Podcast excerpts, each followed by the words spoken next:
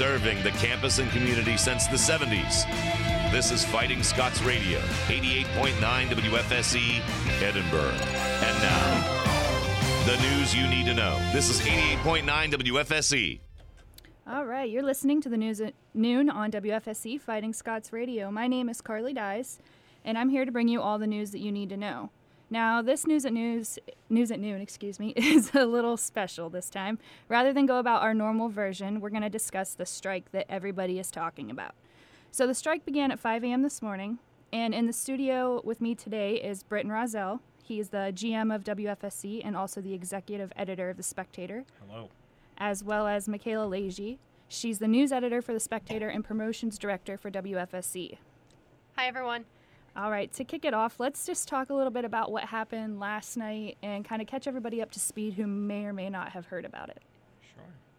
Okay, so last night um, negotiations were still ongoing, um, and then about 8:45 uh, at night, um, PASSHE handed APSCUF their final proposal and then left and said we're done negotiating. Right. Um, APSCUF then continued from 11:45 to 4:59 a.m. this morning to um, negotiate and try to get PASSHE to come back to the table and to get this resolved. But however, PASSHE did not show up to the table, Right. and uh, that thus left the teachers striking.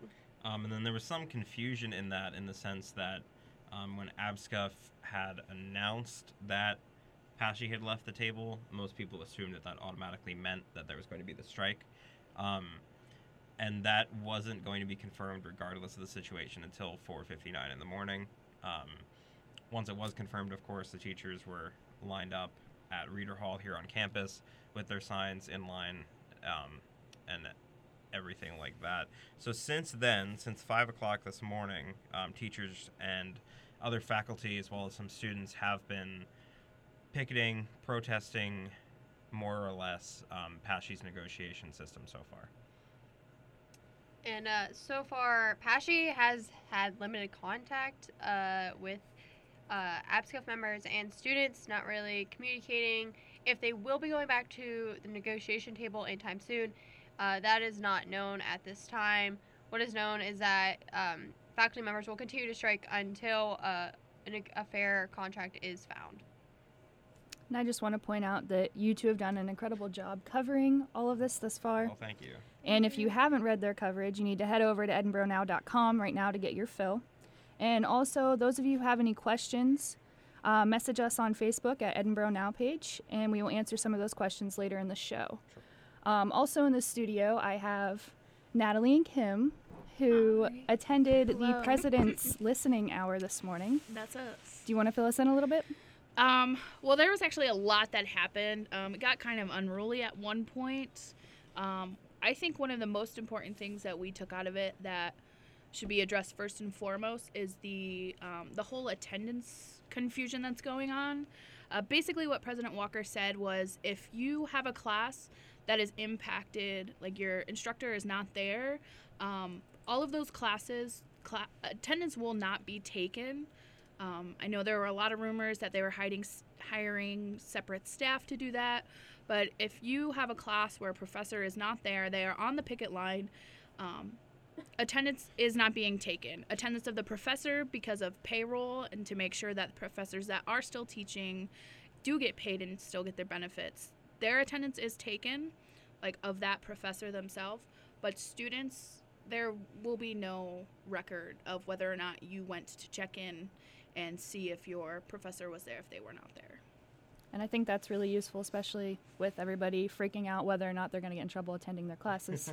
so that's that's definitely good. Um, what it else we got? definitely, It got a, it was a little heated in the beginning. Um, a little bit of a hostile environment um, when we first came in. A lot of students were kind of angry and letting that show. Um, but he he did handle that well. We the students actually ended up forming a, a line to ask him questions. Is what ended up happening at their own to- request. Yeah, just to point out really quick, that was not at the request of Walker. That was at the request of students. And I apologize, I do not know the name of the student who said, "Okay, let's form a line" when things did get unruly. But I think that it's really important to recognize that. Um, not all of us students are here to kind of cause a ruckus or um, whether intentionally or unintentionally. Like the point of President Walker and whoever else is going to have a talk like this, the point of it is to have a discourse um, so that we can calmly collect information And Walker and that clarify. And Walker said that repeatedly. And um, I just want to thank that student, if you're listening, whoever that was, we as students, not just campus media, but as students ourselves, we super appreciate that because it was really hard to get any information from President Walker because he kept getting interrupted and people kept yelling things. So it was nice to finally have um, Real discussion. real discussion and be able to get stuff out of him. All right. Anything else you might want to point out from the event? Well, there is the fact that he did say that this is gonna, this could be a national. It already is a national thing. He said like one of a quote directly from him was that he there's no doubt in his mind that the president of the United States is aware of what's going on right now. It's at a national level. It's a federal level, not just affecting states. 14 state schools that are being affected by this. Um, so it's it is a big deal and Yeah, something else that he did mention was um, somebody asked why um, administration, not just him, but other administrators or like even the board of governors, um, doesn't really communicate to students, doesn't have talks like the one that he had. And he did point out, like, we do have the president's listening hour. Right. Um, people should know that that happens um, unless you're newer here or you don't read your email.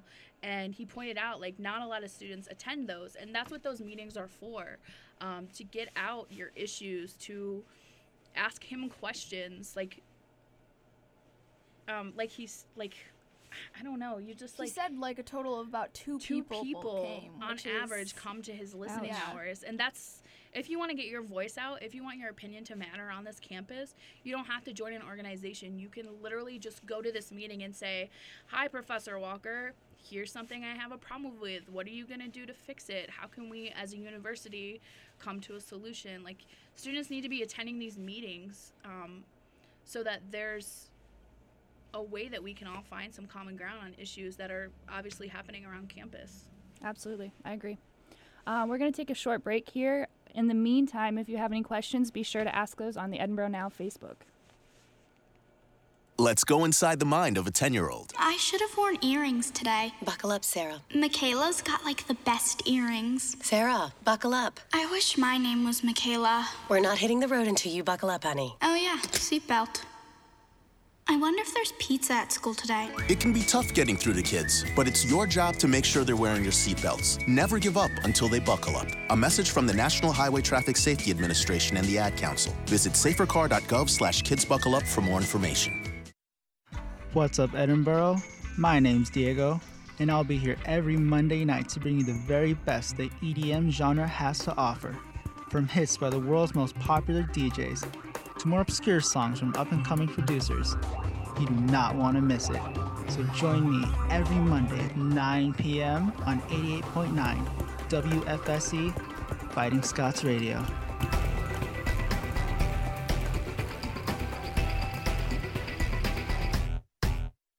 If you own a gun, you have a full time responsibility. When you aren't using it, be sure it can't get into the hands of curious children, troubled teenagers, a thief, or anyone else who might misuse it.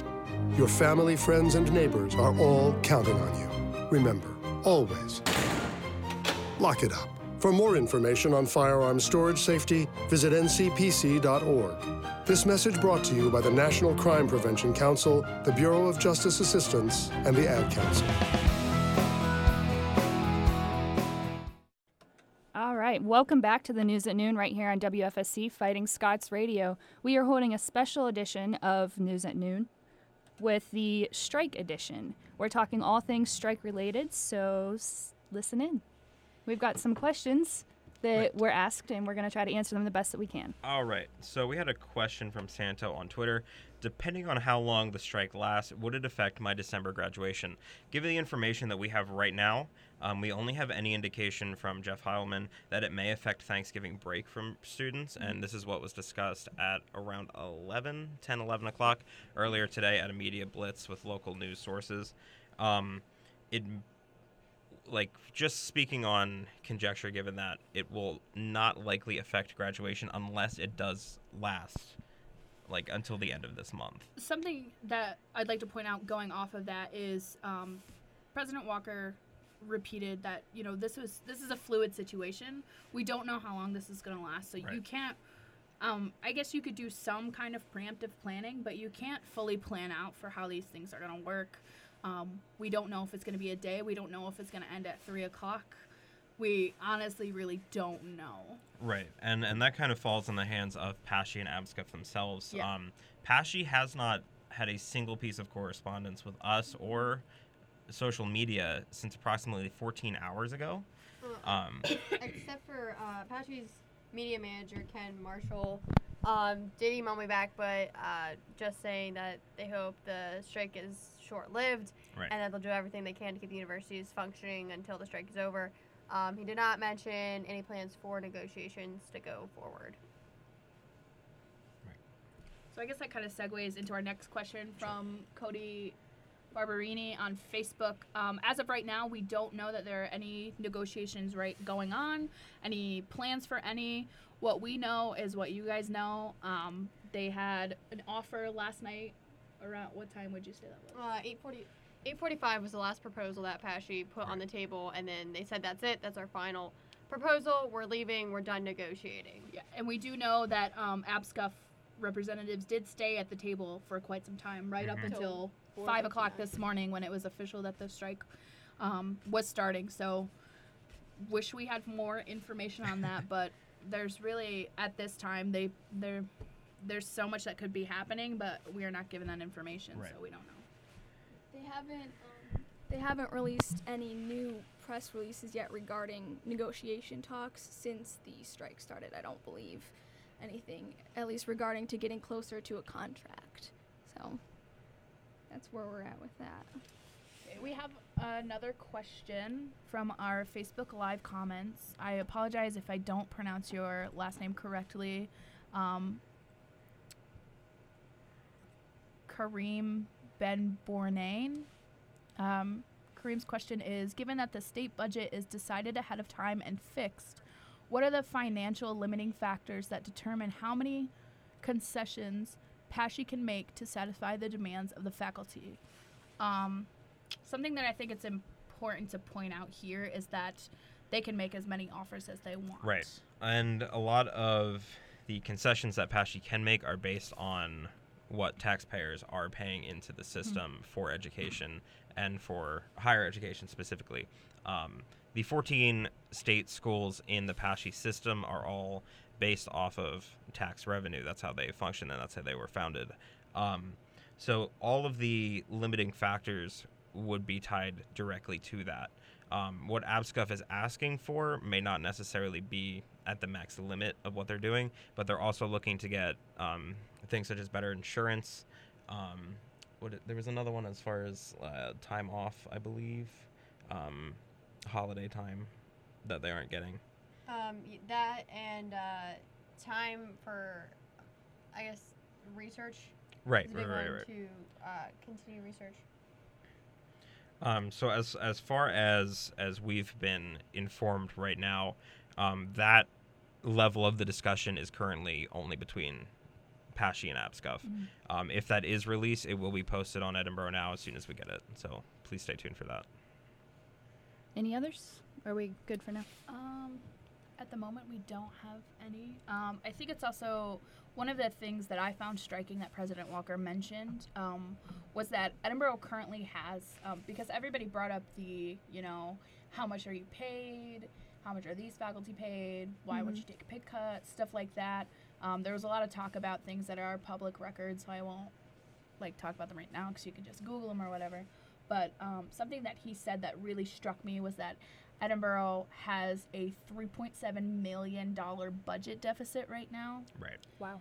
Um, I think that's something that people really need to be thinking about. Um, he also mentioned that if this does continue um, and we have to figure out whether or not we, we need to come back for the spring semester, um, if we are able to make up time for the accreditation, um, that it's, it's possible that that's not going to be necessary. But again, we can't predict these things. We don't know how long this is going to go on Right. for. So we can't give a definite yes or no to really anything time lapse wise. And I think that's what's freaking out everybody the most is what we don't know, you know, when it's going to end. I mean, that's freaking out me the most too. so, Right. Um, the uns- the level of uncertainty is certainly terrifying. Um, well, that's all we have for now. Please stay tuned and keep up to date with all things campus and strike related on EdinboroNow.com, as well as their Facebook and Twitter pages. And I'll be back on Friday, regardless of the situ- situation here at hand. So be sure to tune in and get your fill on all things newsworthy with me, Carly Dyes, on the news at noon on WFSE Fighting Scots Radio.